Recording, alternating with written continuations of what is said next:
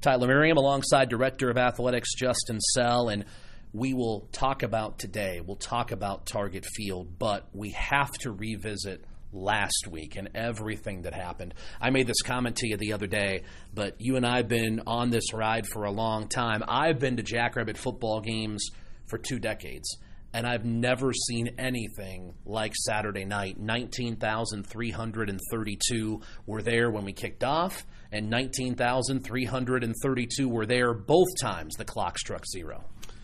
Without a doubt, and in this last week, just the numbers of people that have come up and really said the same thing. And I think part of it, the one that was probably close was the college game day, but it was at 2 p.m. and it was NDSU, which, we're pretty familiar with playing in the Dakota Marker. And the energy that day was incredible. But I think taking kind of the night game, doing the Jackson Black, having Montana State, which is becoming a newer rival and we're very familiar with, and, probably a team you got to get by or through to win a national championship. And to see 4,000 students show up the first 2 weekends, and just the buzz and the energy and the pride. And, a few of us were standing on the field right before our team ran out. And those were the things we dreamed of years ago. And then you work really hard and you continue to build, and more people come on board. And just to see that all come together on Saturday night and cap it off with an amazing game and a last-second victory, boy, it's one that I think we'll remember for a long time as well. All right, be honest, because there were times it was a little emotional for me. Did the emotions get to you at all on Saturday? Yeah, for sure. Just like the first game, I think, stepping back and thinking about Stig and what he's meant to this place, celebrating our first national championship and knowing everything that went into that and all the work. And it's work from people that maybe aren't even here anymore that helped us establish a new base, to get the stadium done, to help us raise money to do things, for all those donors that have supported us for a long time, and then those that are just getting involved now. All that comes together, and you do. Those are pinch yourself moments that you can't believe how fortunate we are. You do remember all the work that went in, and then yet every single ounce that you put into it, it was worth everything at that point. And I don't usually step back because I'm busy during the games. I took a moment just to step back and do the 360 view and just soak it all in. And I'm so thankful for all those people that are there, that support us, that were listening, that are following along. We've got a great thing going, a great thing building, and there's more really good days yet to come. And the thing about it, there were a lot of people who hadn't been to a Jackrabbit football game before, or it had been a while since they'd been to one. You want to talk about the best advertisement possible to come back. This is what it can be every home Saturday. Without a doubt. When you stuff it, every time it's been full, it's been amazing. And so, and I know there were a lot of new people. We had a couple reunions on campus this weekend that several people hadn't been back in 15 or 20 years to campus. And just hearing their thoughts on the campus itself and the community and how much it's changed and grown, but yet how it still has that comfortable South Dakota State, what it is, feel. But I guarantee after what happened on Saturday night, we've got people that are going to continue to come back, and we're going to sell out several games as we move down the road here. There isn't a question about it. All right, let's touch briefly on the football game itself, number 1 versus number 3. And when you have two excellent teams playing, they're going to force the other into some mistakes. We saw that on both sides. It goes right down to the wire. Some nervous moments there. As I joked, the clock struck zero twice. But to win that football game, it puts you in a very good position if you're Jimmy Rogers and company. Yeah, it's hard. You don't want to put too much stock in early games because there's so much of the season that still has to unfold. But I think, both of our programs have been there. Both of us know the value of being at home in the playoffs and what a difference that makes. And so there was a little extra riding on it. We have tons of respect between the two schools, between the two programs, between the two coaches. And I think you saw everything that's right about college athletics on Saturday night. A bunch of student athletes that do very well well in school and in their communities. And then it was a knockdown drag out, separated literally by inches at times. And yet both of us, I think, feel like we can play better football too. And so it'll be interesting to see where our two seasons go from this. But what a really, really important and good win for us. Going back to the reunions, I want to touch on last weekend from a soccer standpoint, and that Brock Thompson organized a reunion of the 2006 soccer team, which won the Independent Soccer Conference, the United Soccer Conference, as it was called, championship. And that team was not given rings at the time, but Brock organized this deal to bring everybody back, to give the entire team rings, to honor them. And we were talking about this earlier, and Brock was a part of it, and you said it was one of the more moving things you've been a part of since you arrived here back in the spring of 2009. Yeah, that was the in-between time where we were looking to some teams to give us hope, that we could actually make the transition from Division II to Division I and to do it successfully.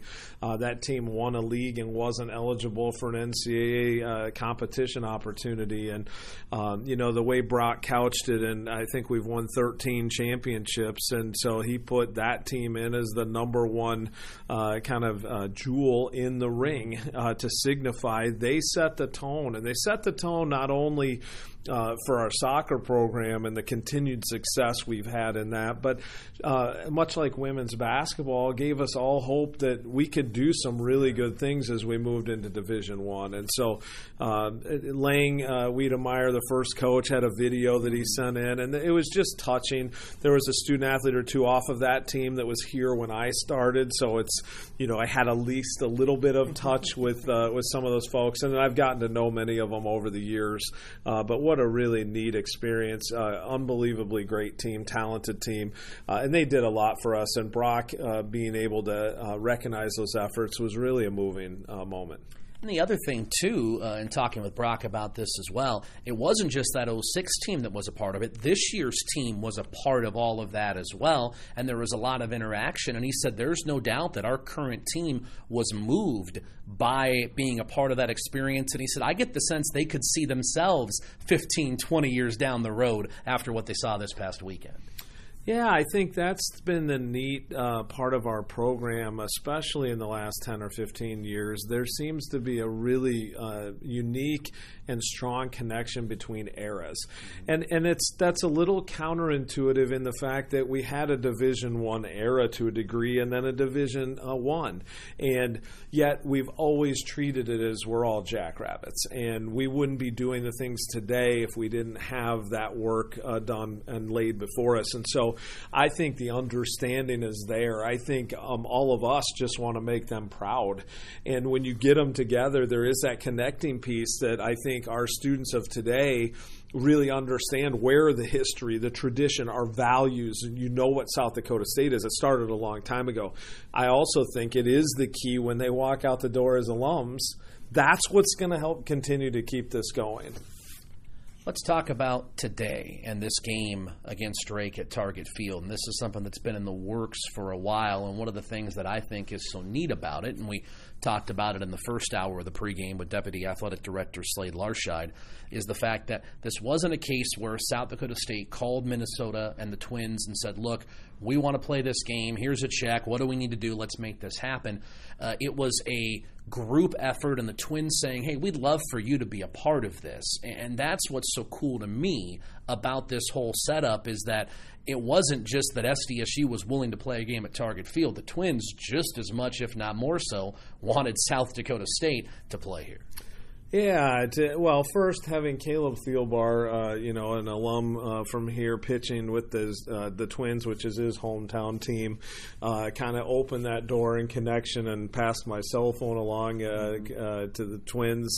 They wanted to reach out, and I think our alumni days in the summer are the most attended of any university when they do those days, and there's just a neat connection. And I think for our student athletes and for our fans to kind of provide a really unique experience, very very different. How many times in your life will you play in an actual Major League Baseball stadium and play the sport of football? It just doesn't happen. And so we're so thankful for that relationship, that they thought of us, that they thought there would be a good mix. For our university, it's an amazing day.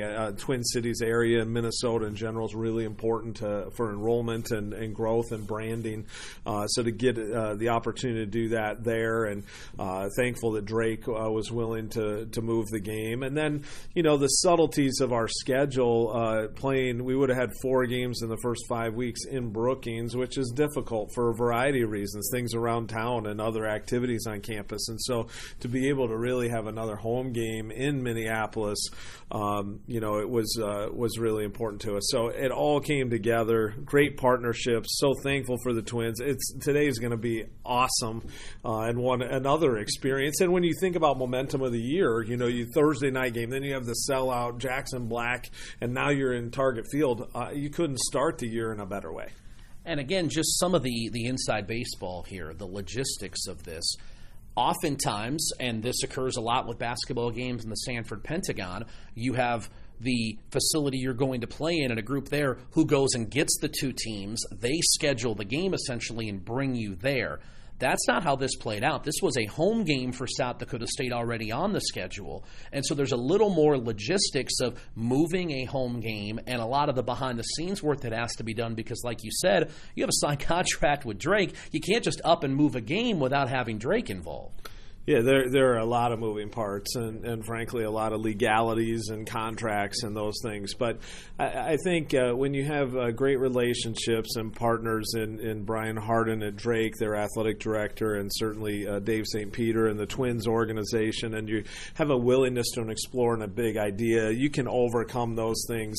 And I would say, actually, it was fairly easy. But there were a lot of T's to cross and I's to dot. I had to go do some trips this summer just to figure out how the configuration goes for them. They're planning on a team being in a playoff run, and so how do you leave the field in good condition, and what happens if there's weather challenges? So, you know, you're changing a whole venue. You still have your checklist of things you have to do, and then financially just trying to make it balanced so it makes some sense for us anytime you're giving up a home game. And the Twins were really good with working around those things and making this a day that would be certainly equivalent for us financially of hosting a home game. And so we took advantage of that opportunity, and it's fun to see it all come together. It's certainly challenging, but I know for our fans in the Twin Cities area to bring our football team to them is really a cool deal. For you, what's been the neatest part of this whole experience of the organization and all of the work leading up to making this a reality? I think two things. Our guys, you know, I think they're really excited to get to do something that's completely different. And in their 4 years, they arguably get 50 games if you're successful. This is one big one, and you know, the opportunity to go to the big city and to play in a major league venue that's just a phenomenal layout. And then secondly, our fans, the connection and the feeling of I get to go put on my Jackrabbit blue and go support this team, and to see it kind of come together in an alternate venue. Usually, we play home or we play away. And this is one of those where it's an away home game for us, and that's those are actually really fun to be part of. Before I turn you loose, the Jacks football team will enter a bye week next week and then start conference play at the end of September.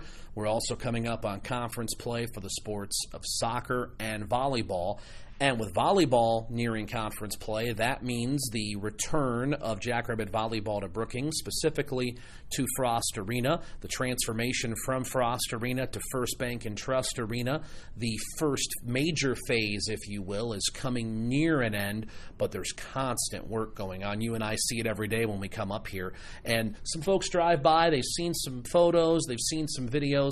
Give us an update on the progress and where things are at with the construction of First Bank and Trust Arena.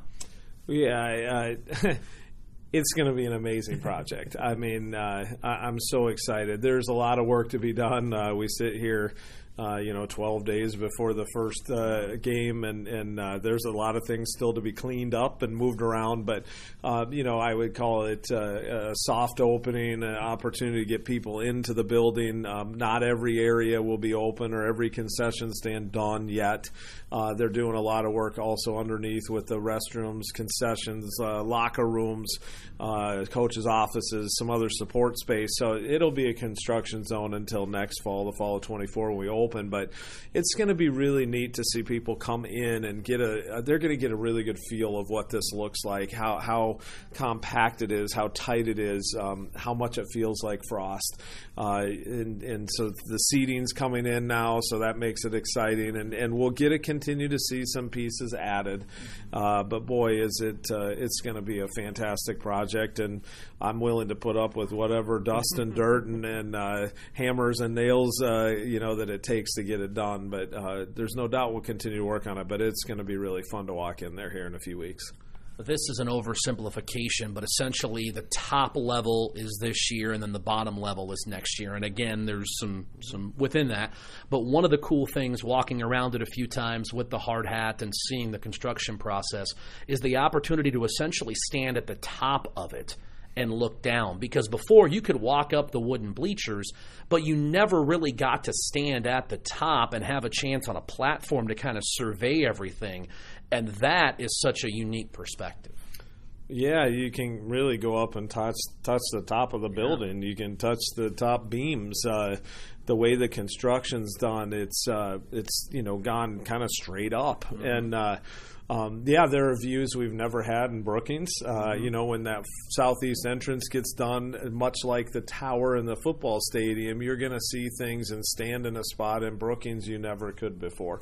Mm-hmm. And so I think there's just some magical parts of the design that are unique and different, and I think people are going to get a kick out of it. The whole middle section will be done, and then we'll come in next spring and finish the video board, the floor, the lower level seating, and the suite. So we're getting close. We're checking a lot of things off the box. We got a lot of the HVAC and precast concrete and all the steel and those things, the big pieces. The base is there. Now there's a lot of finishing work for the next year. It's just a shame we don't have anything to talk about, huh? Yeah, it's just slowed down almost to a crawl here, Tyler. So hopefully we'll get some things picked up and get some excitement going. Justin, always appreciate the time and enjoy the rest of this experience today. Yeah, I appreciate all that you and your team do, Tyler. And, as a Jackrabbit fan, let's all enjoy today. It's going to be special. He is SDSU Director of Athletics, Justin Sell.